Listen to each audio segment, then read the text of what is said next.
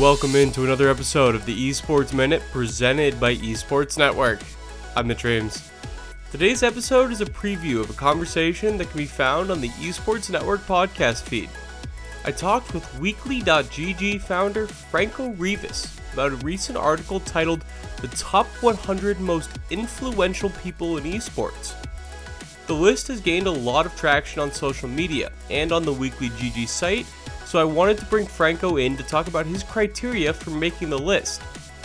Our conversation covers a variety of topics, including what games are really moving the needle right now, how they narrow down some of the tougher choices on the list, and the importance of understanding esports roots when you work in this industry. That podcast, as well as the list itself, can be found using the links below. There wasn't a ton of other esports news today, at least so far, but in the Smash Bros. world, Banjo Kazooie is finally being added to Smash Bros. Ultimate.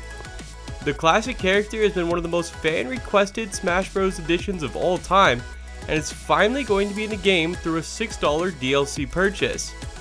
No word on if the combo is going to shake up the Smash meta, but at least they will be a lot of fun to use. That's all for this Esports Minute. Be sure to check out that longer conversation with Franco and tune back in tomorrow for more esports news.